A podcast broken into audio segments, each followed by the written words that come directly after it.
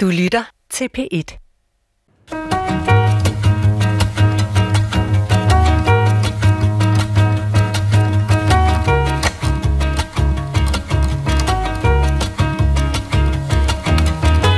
Har døden taget noget fra dig, så giv det tilbage. Giv det tilbage, som du fik af den døde, da den døde var levende, da den døde var dit hjerte. Alle forældre håber, at de aldrig kommer til at opleve deres barns død, men det sker for nogen, og hvilke ord og hvilket sprog kan bære sorgen over det tab, det taler vi om denne langfredag. Velkommen til. Og for at tale om sproget, om døden, tabet og sorgen, har jeg inviteret en forfatter, en øh, sorgforsker og en sprogforsker i studiet. Og forfatteren, det er jo altså dig, Naja Marie Eid. Velkommen til. Tusind tak. Naja, i den måned, vi lige er kommet ud af her, der var det jo altså seks år siden, at din søn Karl døde ved en ulykke. Ja. Og, og tre år efter hans død udgav du så, har døden taget noget fra dig, så giv det tilbage, Karls bog. Er det nemmere for dig i dag at tale om Karls død, end det var for seks år siden og for tre år siden? Ja, altså bogen den udkom jo faktisk to år efter hans død, Okay. øh, nogenlunde akkurat, øh, lige der omkring i marts. Øhm, ja, altså jeg, jeg tror, at jeg har jo sådan lært mig at tale om det, fordi at jeg har rejst så meget rundt med den her bog, og øh, været i så mange sammenhænge, hvor der også har været øh, et sørgende publikum, kan man sige, mm. som jo i den grad forstod, hvad jeg talte om. Så, så, så ja, jeg synes, at, øh, at jeg på en måde er sådan blevet nu ser jeg også i gåseøjne professionel omkring det, mm-hmm. men øh, samtidig så kan jeg også stadigvæk have dårlige dage, hvor det kan være rigtig svært for mig for eksempel at læse op fra den. Mm. Eller hvis jeg ikke har været ude og optræde i lang tid og tænker, "Nå, det behøver jeg ikke at øve mig på, for det kan jeg godt, og så pludselig kan jeg blive sådan, begynde at græde, når jeg står på scenen, og jeg læser op. Så det er, sådan, det, det er jo sådan, som sorgens væsen er, at det svinger frem og tilbage, og man kan aldrig helt være sikker på, om man bliver overskyllet af en bølge, men, øh, men jeg kan sagtens tåle at tale om det. Vi tager det i hvert fald med, uanset hvad der måtte komme, vil jeg Ja. sige af bølger. Ikke? Min anden gæst i dag er soveforsker ved Aarhus Universitet, Majbrit Guldin. Også velkommen til dig, Majbrit. Tak skal du have.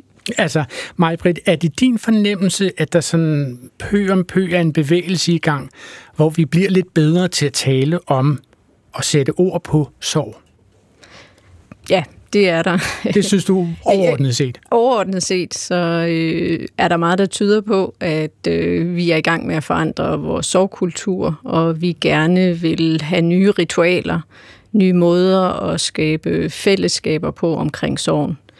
Øh, når det så er sagt, så vil jeg alligevel sige, det der med at være den enkelte person i sorg og stå med de voldsomme følelser, det giver, det vil til stadighed være en stor udfordring. Men, men hvorfor er det, du siger, at vi er, begang, er i gang med at ændre vores sovritualer? Hvad, hvorfor har der været behov for det?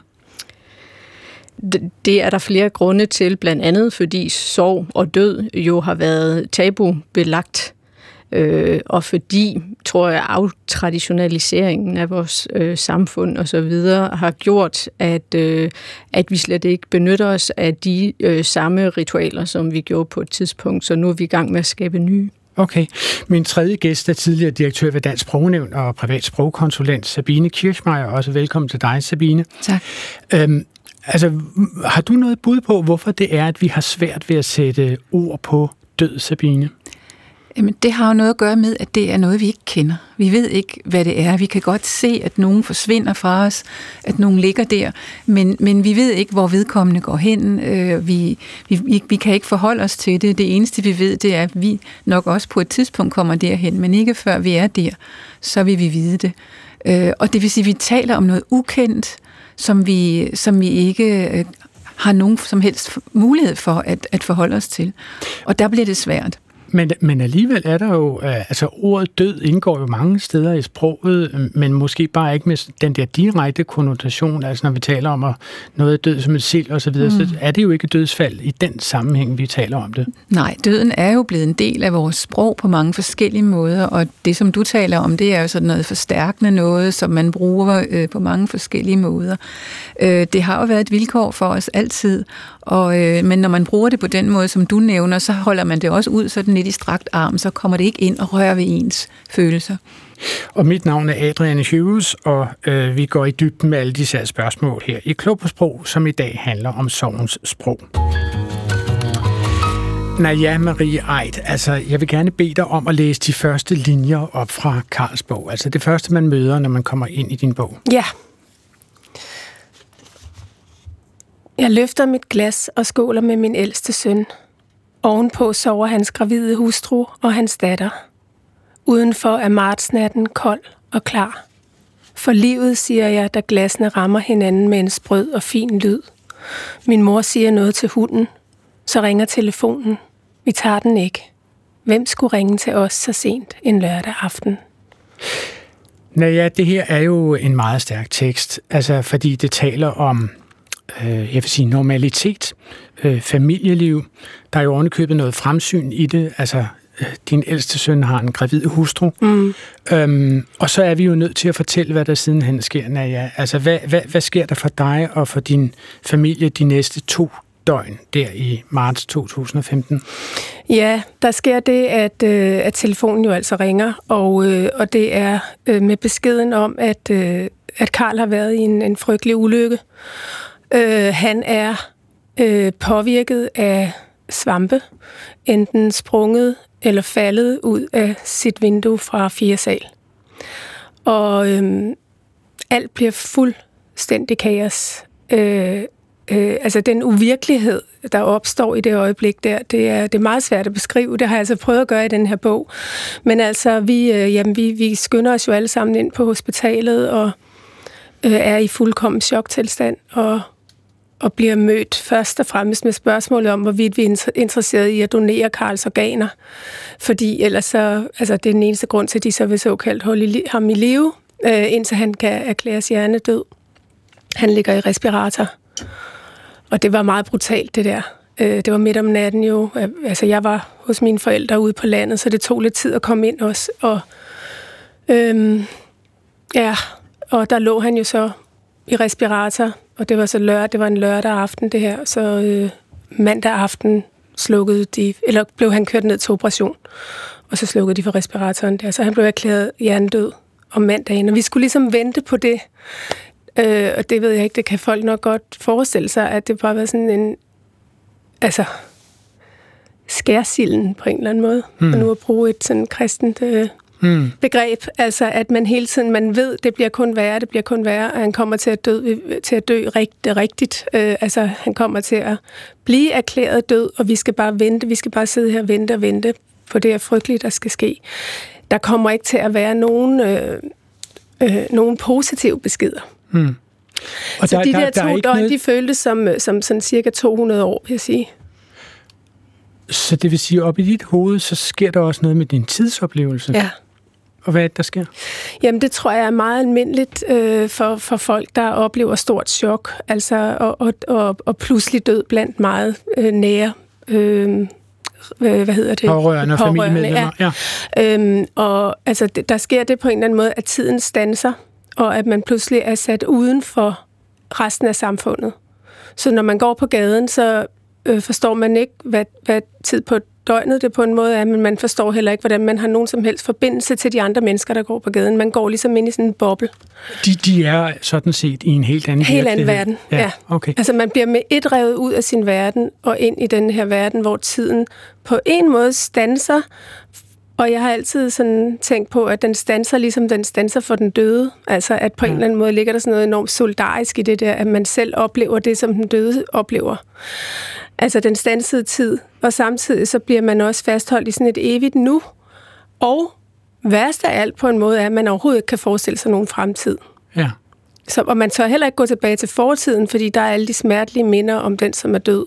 Så man er sådan fastlåst i det her lille rum, både tidsmæssigt og også i forhold til at være samfundsborger. Majbrit Guldin, er, er, er det her en almindelig måde, når jeg beskriver sin, sit chok?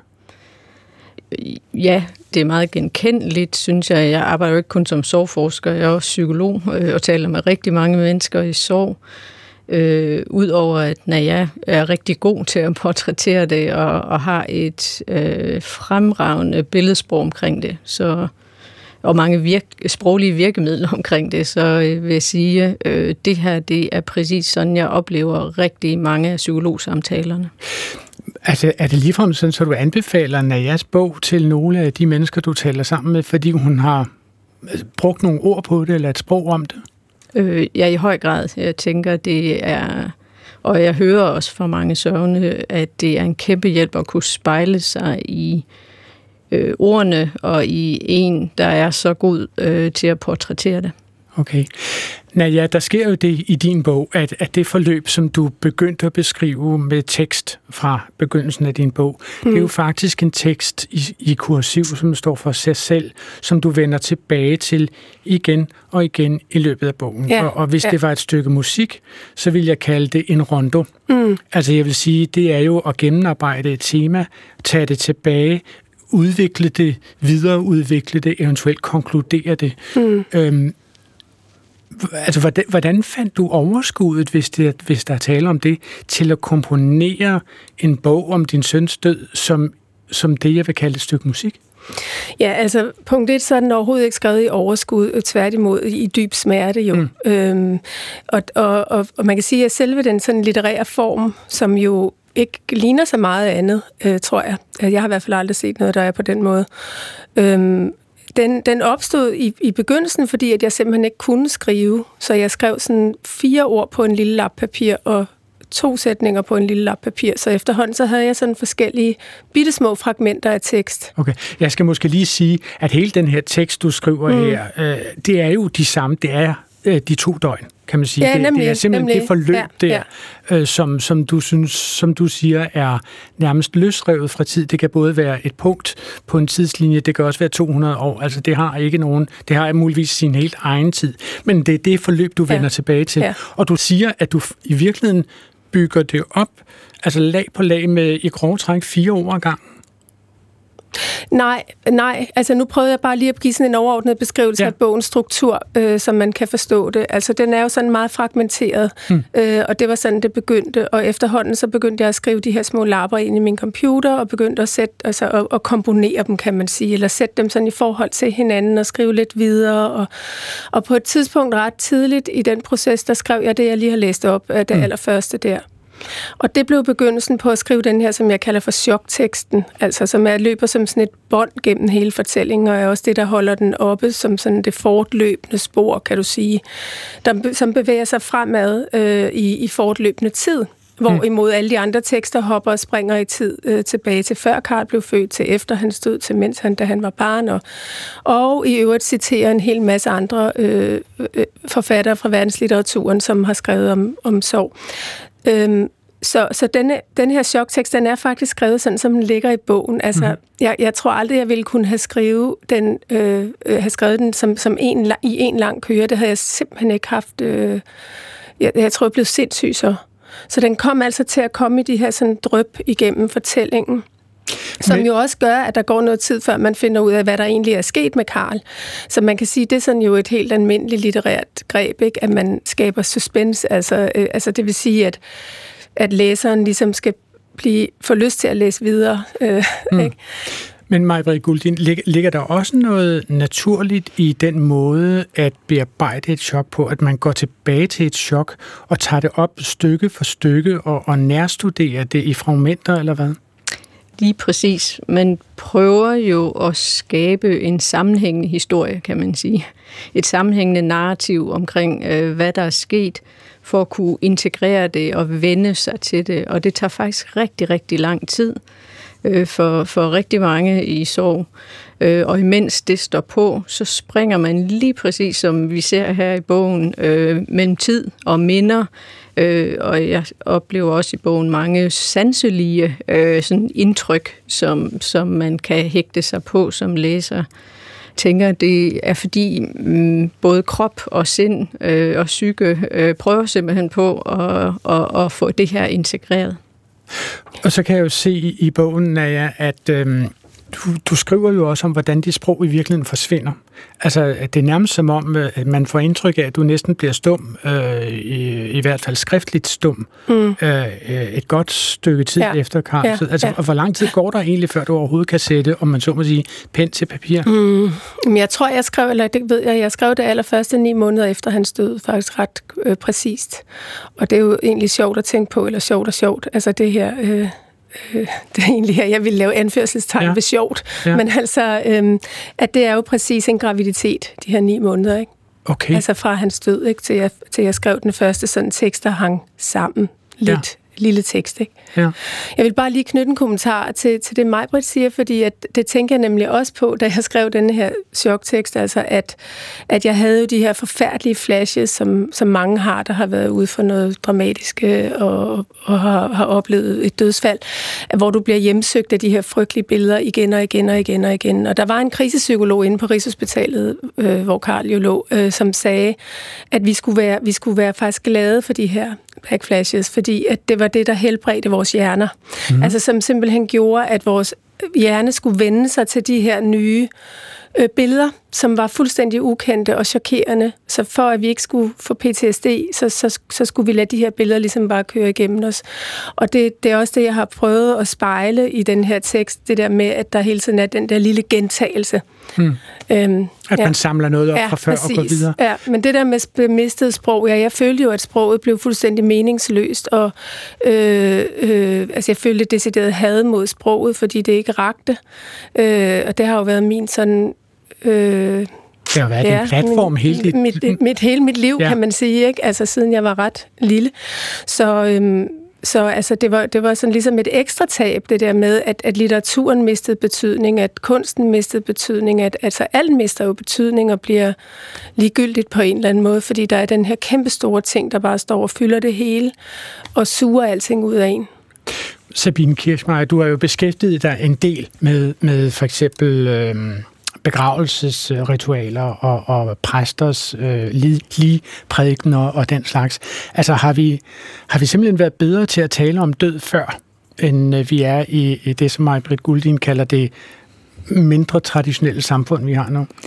Altså der har man jo haft religionen som en, en meget stor støtte, øh, hvis man kan kalde det det, at, øh, at man, man ligesom havde den her tro på, at øh, der var noget på den anden side af, af døden, og at, øh, at det i virkeligheden ikke var det her liv her, øh, på jorden, der var det vigtige, at kroppen ikke havde nogen betydning, det var sjælen, og det handlede om at komme over på den anden side. Øh, altså man havde faktisk ja. en meget mere konkret forestilling ja. om døden, altså den ja. var ikke så abstrakt, den var, det var et bestemt liv, man gik ind til. Altså i, øh, i middelalderen, der havde man jo ikke den der opfattelse af, at man var et individ, der var man en del af en flok og en del af en cyklus, og det vil sige, at ens død var en del af noget, som skete ganske naturligt, men var en del af naturen. Og det var først sådan omkring 1400-tallet, øh, og lidt senere, man begyndte at blive sådan lidt mere individualistisk, altså at man fokuserede på det enkelte menneske, der skulle dø og hvor man kiggede på, jamen, øh, hvordan kommer det her menneske af dage, om de pludselige dødsfald, som jeg for eksempel nu fortæller om, de blev trængt lidt i baggrunden, og man havde meget stort fokus på, hvordan det enkelte menneske forholdt sig til det her øjeblik, hvor man skulle forsvinde. Og man havde nogle forestillinger om, at djævlen og, og Jesus, de stod på hver side af den døende og trak i sjælen og prøvede at, at trække afsted med sjælen hver især. Øhm, og det, det, det gjorde jo, at man øhm, satsede meget på at, at øh, befale sin sjæl til Gud, at tænke på Gud, at øh, bekende sin tro i det øjeblik. Og det håbede man så på at kunne hjælpe en igennem øh, situationen som den døende. Mm. Men man tænkte ikke på, den dø, på de efterladte særlig meget. Det kom først i 1700-tallet. Hvis vi lige går tilbage til det sprog, nu har jeg lagt mærke til, at du et par gange her i udsendelsen at jeg har, har uh, brugt citationstegn. Mm. Du har mm. simpelthen taget dine hænder og lavet ja. citationstegn om forskellige ting, du går og siger. Ja. Og det forstod jeg, at, at det har du også gjort lige i umiddelbar forlængelse af Karls død. Ja. Hvad, er det med de citationstegn i dit, uh, dit chokerede sprog? Ja, altså det var noget, der opstod uh, blandt alle os, som var, var Karls... Uh pårørende og nærmeste og venner, hans øh, unge venner også. Ikke? Og, øhm, og det var simpelthen det der med, at fordi at, at sproget var blevet meningsløst, så hvis man skulle spørge en, har du det godt for eksempel, så, så gav det ingen mening. Så kunne man sige, har du det i godsøjen godt? Altså det vil sige, i forhold til situationen, har du det så ok? Øh, hvis man skulle sige, skal vi gå en tur, så ville det også være gå i gåsøjne, fordi vi kunne næsten ikke gå. Altså det sidder jo også i kroppen som man næsten ikke kan slæbe sig afsted. Så, så, så, det, det, blev, det, så det, det lyder blev, for mig som om, at, at hele sproget er faktisk fuldstændig splindret. Altså det, ja. det står simpelthen, det kører hen ad svællerne. Ja, altså det, det er det jo slet det. ikke et sprog, man kan bruge i sin regulære, genkendelige form. Nej, slet ikke og på en eller anden måde, så gav det total mening for os med de der citationstegn, plus at det faktisk også bragte noget morskab ind i den groteske situation, fordi det var så vanvittigt. Altså, hvis man siger for eksempel, har du i gåsetegn det godt, ikke? så er det også fordi, at duet også er, er opløst på en eller anden måde. Ikke? Altså, altså det vil sige faktisk jeget er opløst, og ja. man er blevet til den her, det her fællesskab, faktisk den her, den her gruppe, som lever på den her øde ø. Øhm. Majbrit, hvad, hvad siger du til det? Altså har du nogensinde hørt om det fænomen før, at, at sproget bliver fuldstændig, altså er så afsporet? Ja, jeg hører øh, i hvert fald mange både nævne det her med, at ord er, bliver så fattige. Øh, de kan ikke rigtig udtrykke det, der er inde i en, øh, og det giver en afstand til, til andre, som kan være meget pinefuld. Øh, og så øh, den her, som jeg i hvert fald forstår, både bogen og også det, øh, der bliver sagt nu, sådan en slags jegløshed, fordi øh, sproget er jo altid forankret i os selv øh, og vores tanker og følelser osv., Øh, men jeg synes, det bliver meget tydeligt, øh, når man læser bogen, at jeg er jo også lidt i opløsning her. Hmm. Der, der er øh, vanvittig spring i tid, og der er sådan, så er der sanseindtryk. Men der er ikke særlig meget øh, sammenhæng, i hvert fald i starten, i det, når jeg kalder for øh, chok tilstanden. Øh, og så er der også tidspunkter, hvor, hvor øh, ja, så klipper der lige pludselig til et minde, eller jeg, jeg synes, det, det, vi er jo vant til at, at tage udgangspunkt i os selv, når, og, og nogle, en eller anden form for sammenhæng, når vi taler. Og det er meget tydeligt, at det sker ikke her. Men, men hvordan anbefaler du mig, Britt, øh, familier at kommunikere med hinanden om det her? Er der, er der et sprog, man kan bruge med hinanden? Altså den, den tætteste kreds omkring den afdøde? Øhm, altså, det, det, man leder jo efter sproget øh, igen, så det er jo noget af det, vi arbejder på, at, at finde øh, sit sprog øh, og langsomt finde sig selv øh, i en ny, helt anderledes situation. Og det kan man måske ikke sige noget bestemt om. Altså man kan ikke give nogle, nogle klare retningslinjer øh, fra den ene familie til den anden, eller hvad? Nej, jeg, jeg vil sige, øh, øh, blandt andet i psykologsamtalerne handler det jo om at øve sig, uden ja. at noget bestemt skal ske. Uh, når jeg nu fortalte Sabine Kirschmeier lige her før om, om, om det her med, hvor, hvor relativt, og nu siger jeg så Gud hjælpe mig også øh, i anførselstegn, nemt. Øh, hvis man kan støtte sig til den kristne tro, mm. så har man jo ligesom en, en plan at køre efter. Ikke? Det, det er Guds plan faktisk. Herren jo. har bestemt, at det bliver sådan, og så er der ikke ja. så meget at diskutere. Og det var jo ikke, går jeg ud fra, en mulighed for dig og for Karl og for din familie, vel? Nej. Øhm, altså det er jo faktisk, jeg tænkte på, da Sabine fortalte om det, at det gælder jo faktisk de fleste kulturer, man har. Altså så ikke en kristen tro, men en anden tro. Øh, og, at, og det er jo egentlig det samme princip, at alle tror, der er noget på den anden side. Vi skal hjælpe den, den, øh, den døende over på den anden side. Den døende skal gøre en masse ting for at kunne komme over på den anden side. Og i mange kulturer har man så også haft øh, øh en, en hel masse ritualer for de efterladte, som også tit har noget at gøre med at bringe den døde sikkert i havn på en eller anden måde i, mm. i den nye verden. Øhm, men nej, det havde vi ikke, og det, og det blev meget klart, at øh, Øh, altså at, at, at det, hvad skal vi sige, det at der ikke var nogen faste ritualer, det der med, hvad skal vi gøre? Altså, hvordan skal vi gøre? Hmm. Skal han begraves fra en kirke? Skal han begraves fra et andet sted? Skal vi, hvordan skal vi... Altså, vi var fuldstændig søgende også i den situation. Må jeg spørge, og, altså, hvad gjorde I, ja? Ja, altså han fik jo ikke en kristen begravelse. Jeg var også virkelig vred på Gud, hvis der var nogen, eller alle guder i hele verden så, ikke? Altså, min morfar og mormor mistede et, et fireårigt barn øh, tilbage i 40'erne, og der, de gik aldrig i kirke efter det. Så, så der er også noget med det der med, at det er, man... Det er en klokkeklar udmelding af ja. folkekirken, der kommer der, kan man sige. ja, ja, altså det... Der, der, man er jo også rasende ja. i, sin, øh, i sin sorg. Nej, vi lavede vores egne ritualer, og det blev faktisk rigtig smukt, så vi talte for ham, øh, forskellige familiemedlemmer og, og venner, og øh, spillede noget af den musik, han holdt af, og noget, vi selv havde valgt, og øh, ja, og så blev han så øh, kistebegravet, fordi det havde han faktisk givet udtryk for, at han ville ved en anden lejlighed i en helt anden sammenhæng, hvor vi snakker om noget med hans morfars død. Så det var sådan... Altså, han var meget yngre, da han snakkede ja, om det Nej, det var faktisk øh, øh, tre måneder før han selv døde, hvor vi bare snakkede om... Jeg sagde til ham, du skal huske, at når jeg dør, så vil jeg gerne brændes. Altså, jeg skal ikke ned i jorden. Og så sagde han så, jeg skal ned i jorden.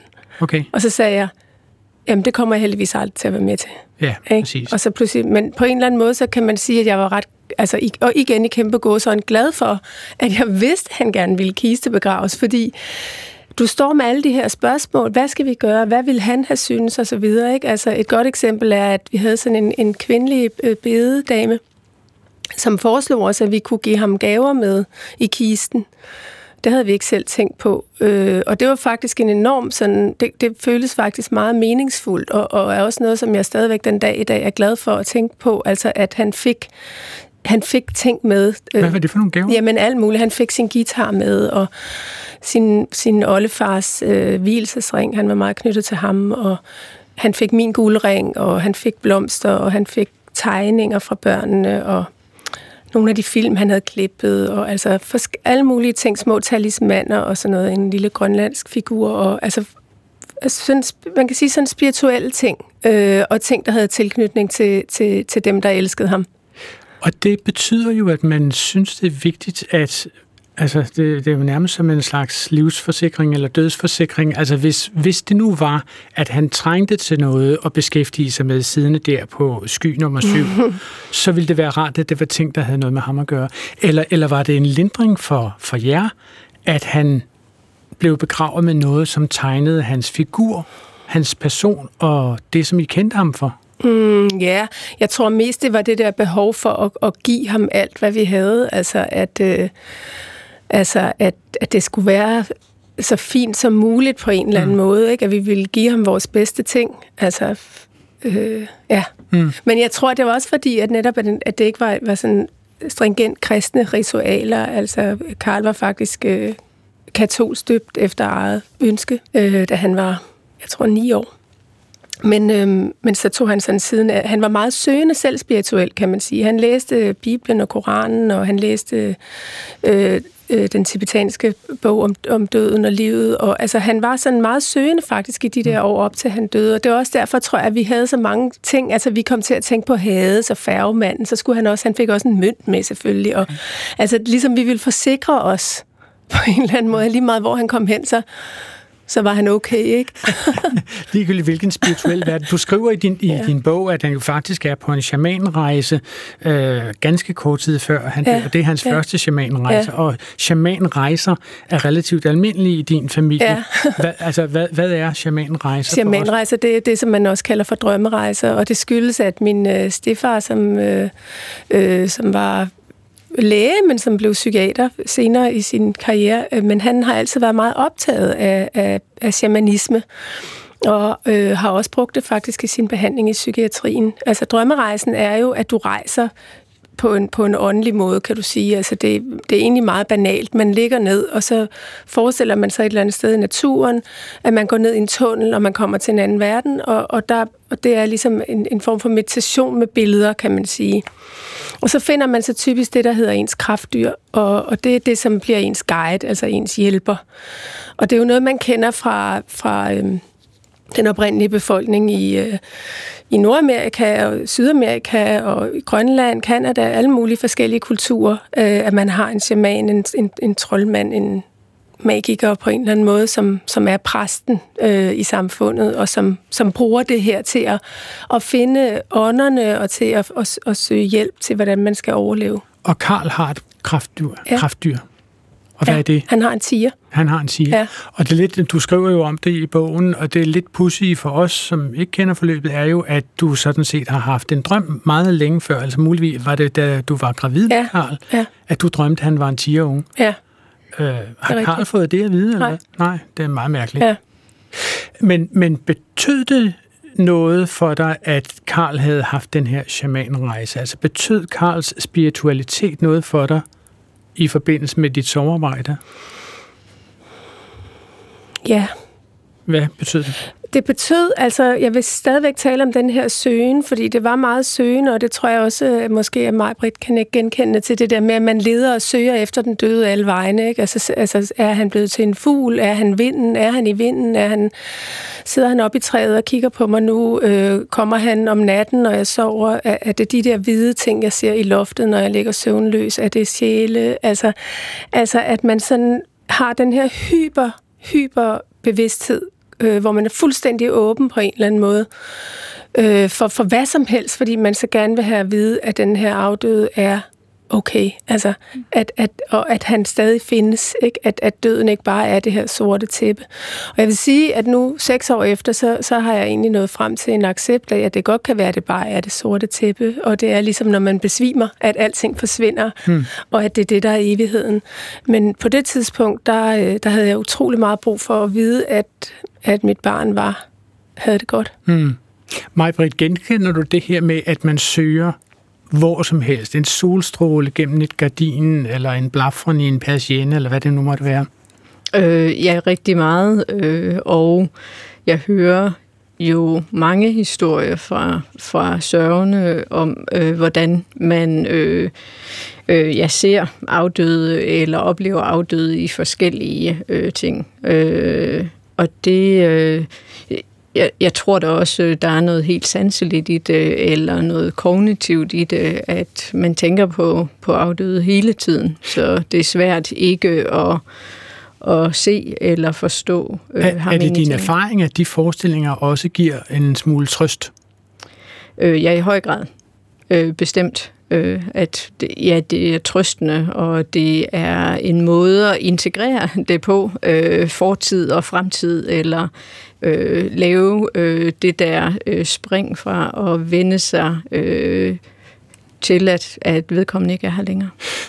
Naja. Ja, jeg, jeg tænker på, at jeg synes, du har ret, mig, Britt, men også det her med, at man på en eller anden måde skal Øh, skal den her, altså den her transformation fra at have været et levende menneske til at blive en død, og til på en eller anden måde at vende tilbage til familien, eller vende tilbage til, til de efterladtes liv, at der, der skal der, der skal de, de efterladte ligesom foretage den her transformation af den afdøde, sådan så at, at han eller hun kan, kan vende tilbage og blive en del af fællesskabet igen på en ny måde.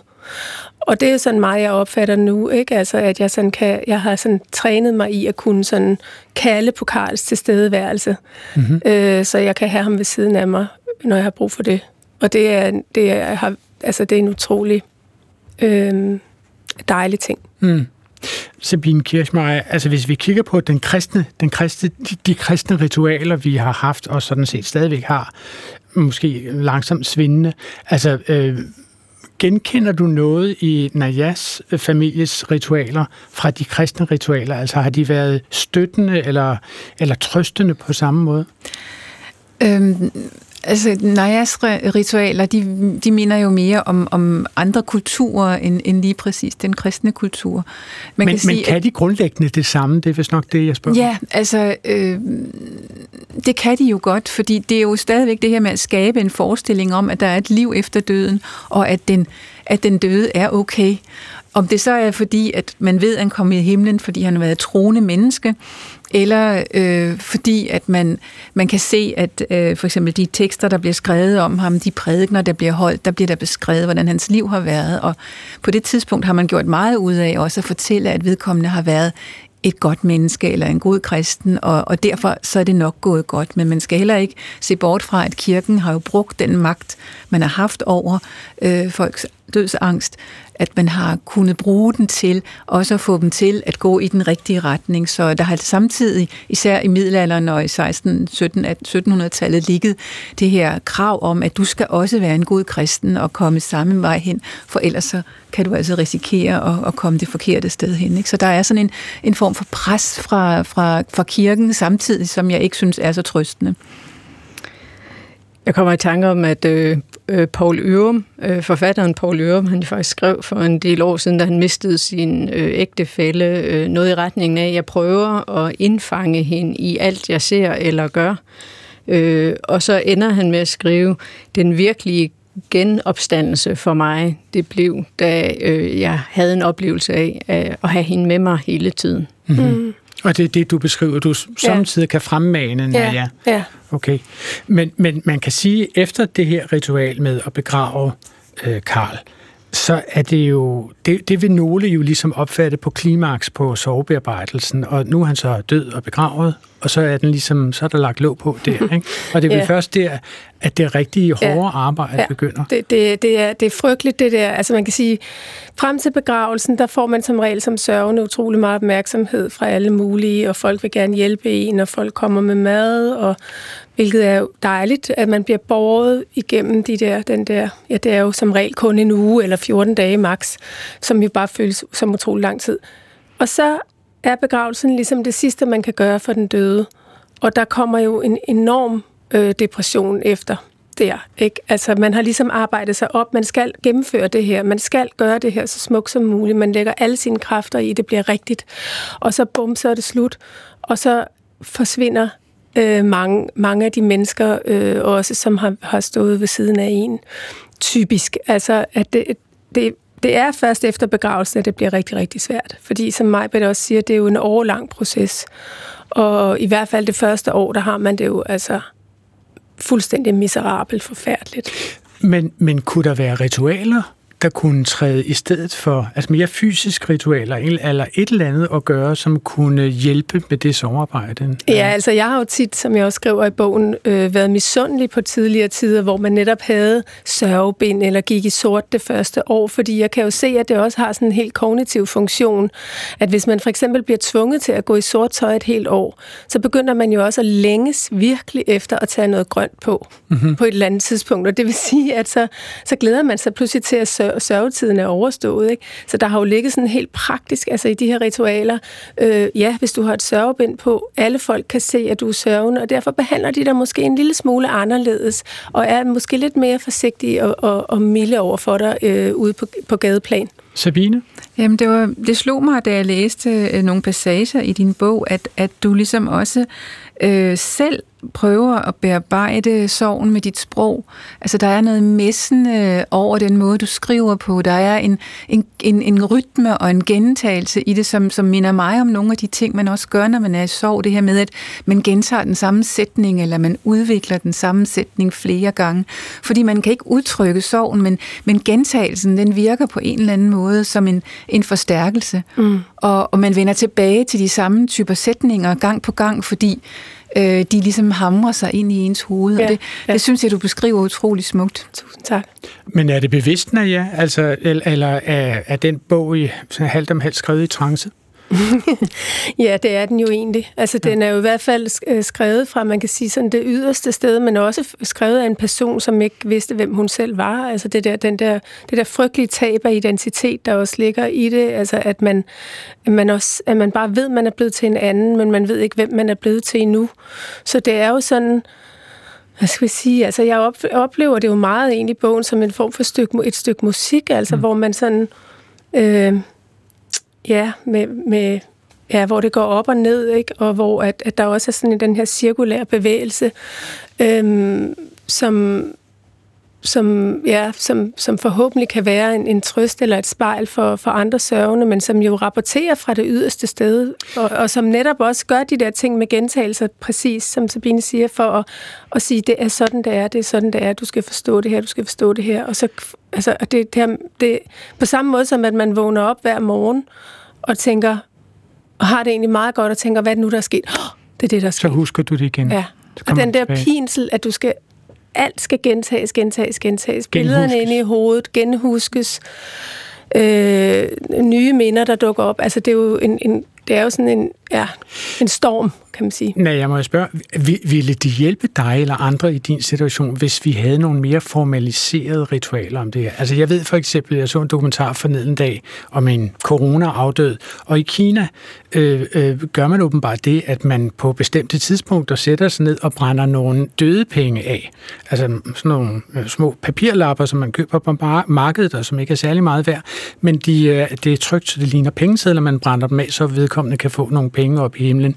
Og det er jo en fysisk måde, kan man sige, at markere, at man er sammen med den døde, og at man husker den døde, og at man vil den døde det godt. Mm.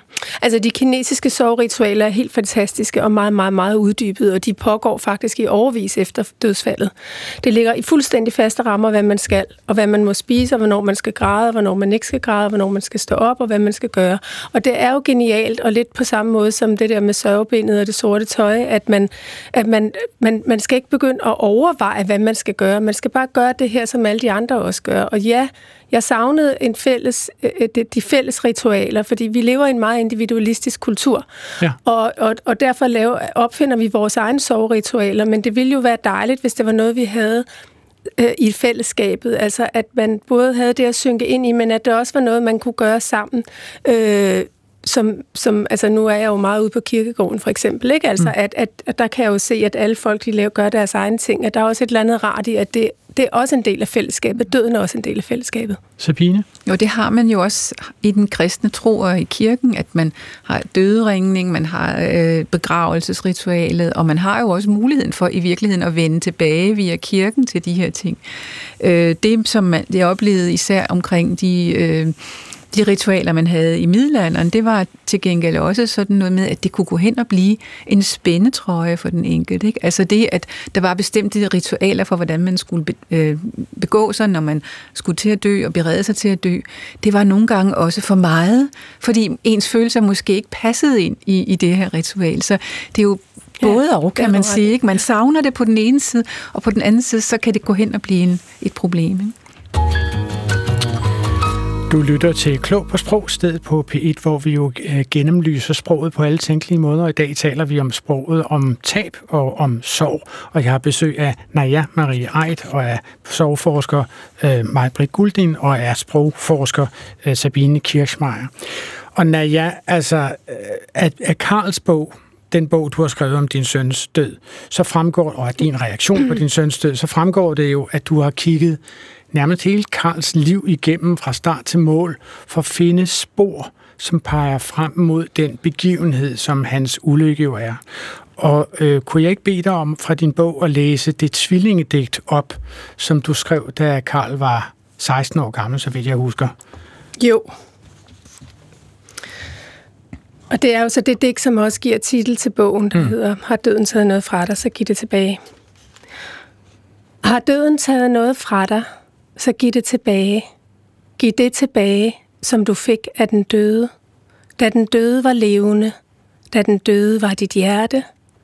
Giv det tilbage til en rose, et kontinent, en vinterdag, en dreng, der ser dig an fra hættens mørke. Har døden taget noget fra dig, så giv det tilbage.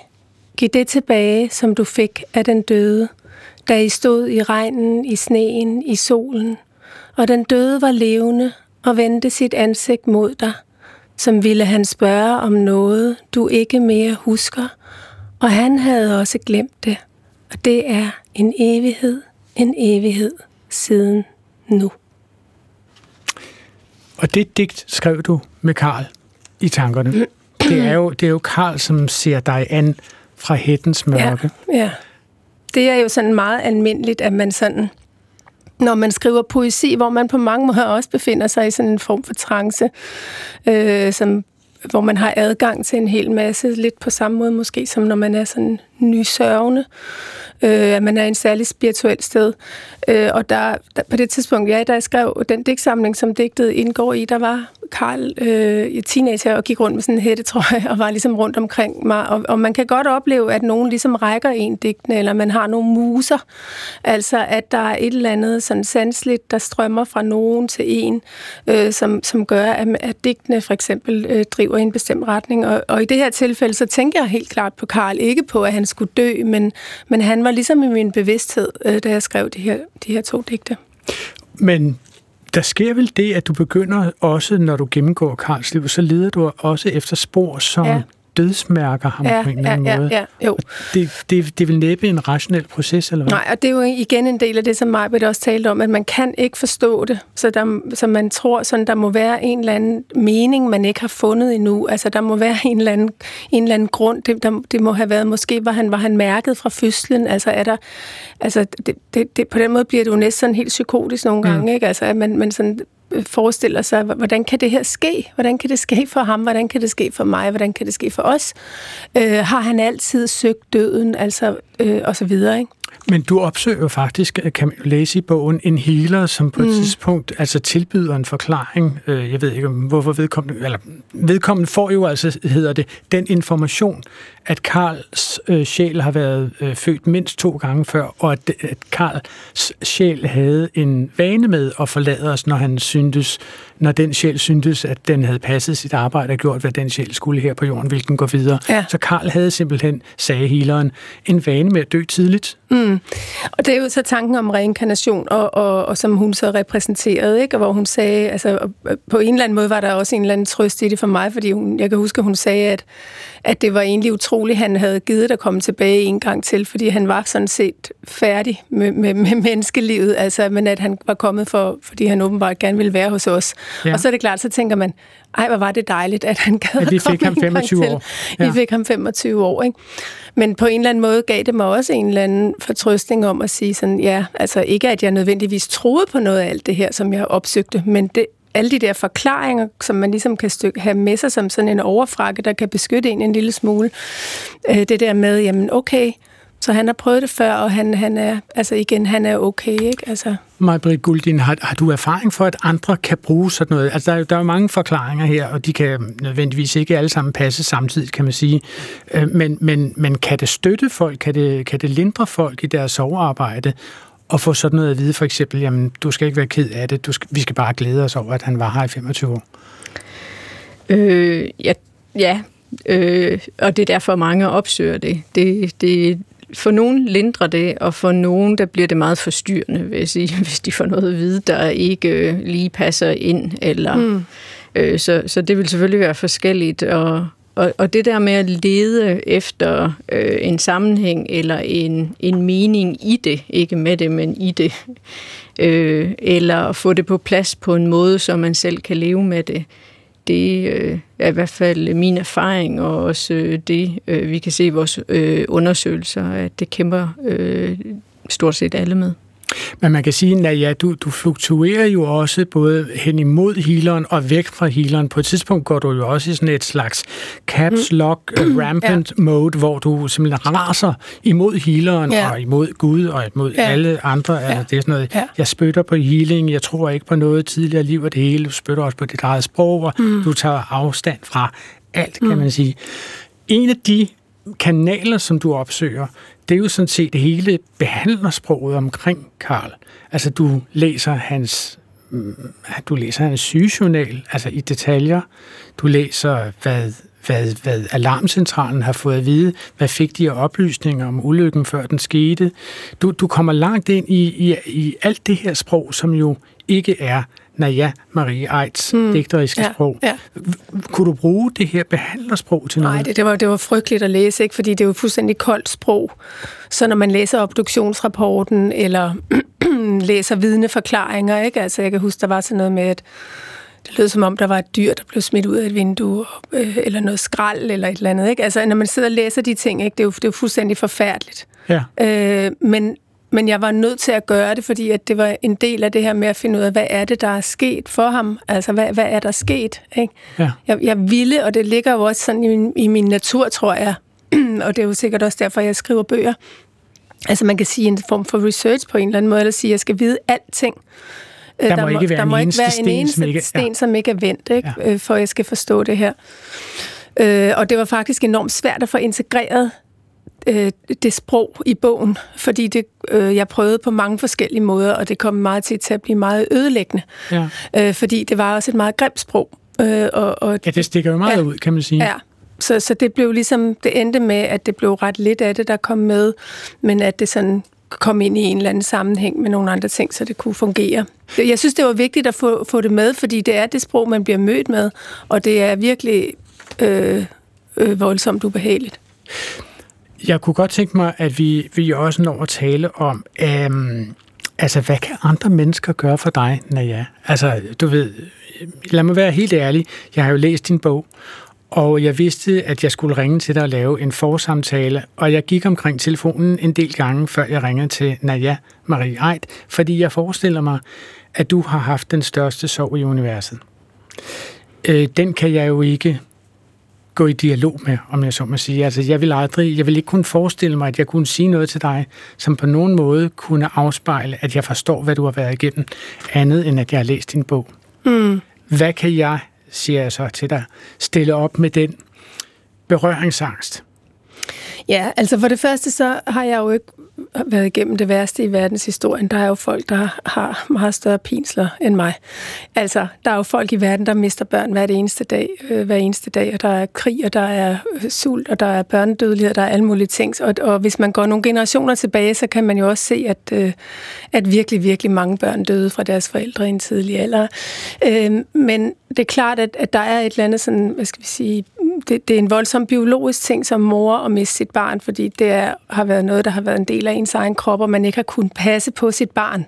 Og mm. det har man jo også set, øh, altså det der med, at man troede, at i fortiden, så kunne kvinderne bare klare det. Men der var virkelig mange, der blev gale, ikke? altså blev vanvittige af det, ikke? Og, og, øhm, og det kan jeg godt forstå. Men, men ja, hvad, hvad kan du, altså nu vil jeg sige, nu, nu behøver du ikke gøre så meget for mig mere, fordi mm. jeg har det jo sådan set okay i dag. Det er jo seks år siden, og tiden, den, den gør jo også noget, så, så jeg kan godt klare at leve med min sorg, jeg kan godt overleve og klare mig selv og alt det.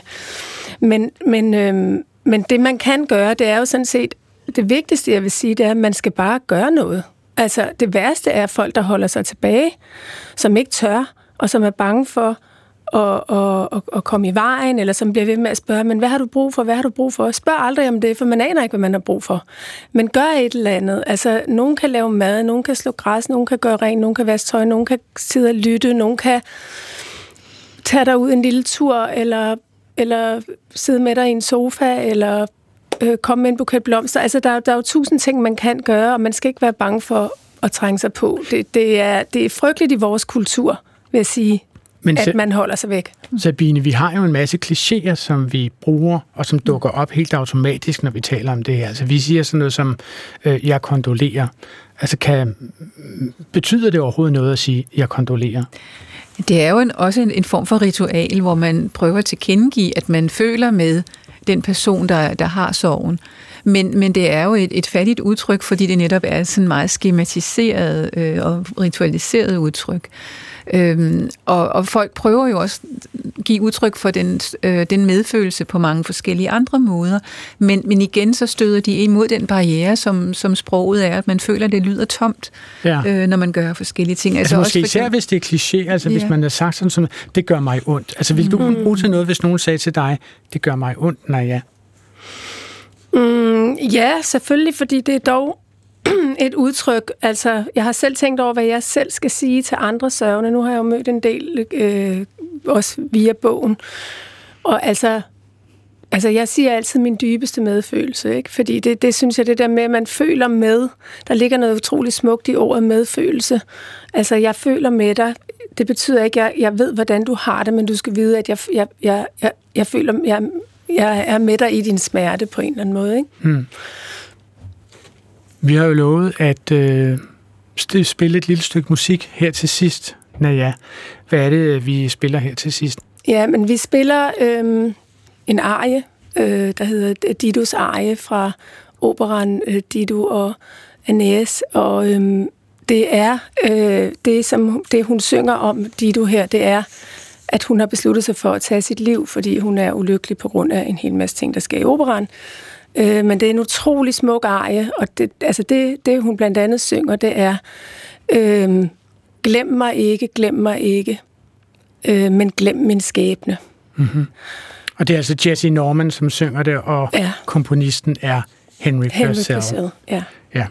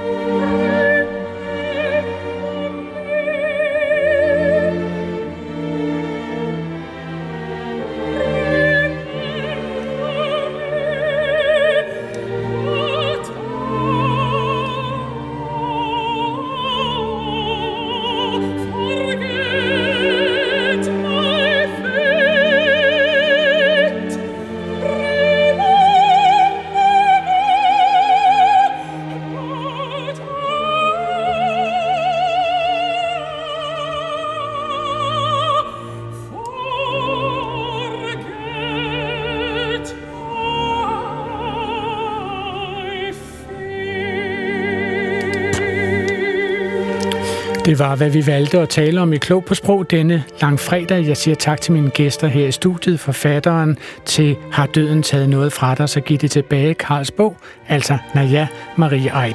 Jeg siger også tak til sovforsker ved Aarhus Universitet, Majbrit Guldin, og til sprogkonsulent Sabine Kirschmeier. Udsendelsen her er tilrettelagt af Svala Sigfusar, Dottirte og Line Fabricius, som også stod for teknikken og præsenteret af mig, Adrian Hughes. Vi bliver glade, når I sender spørgsmål og kommentarer på mail til klog på sprog, dr.dk. Denne udsendelse kan som alle andre P1-programmer findes i vores app DR Lyd.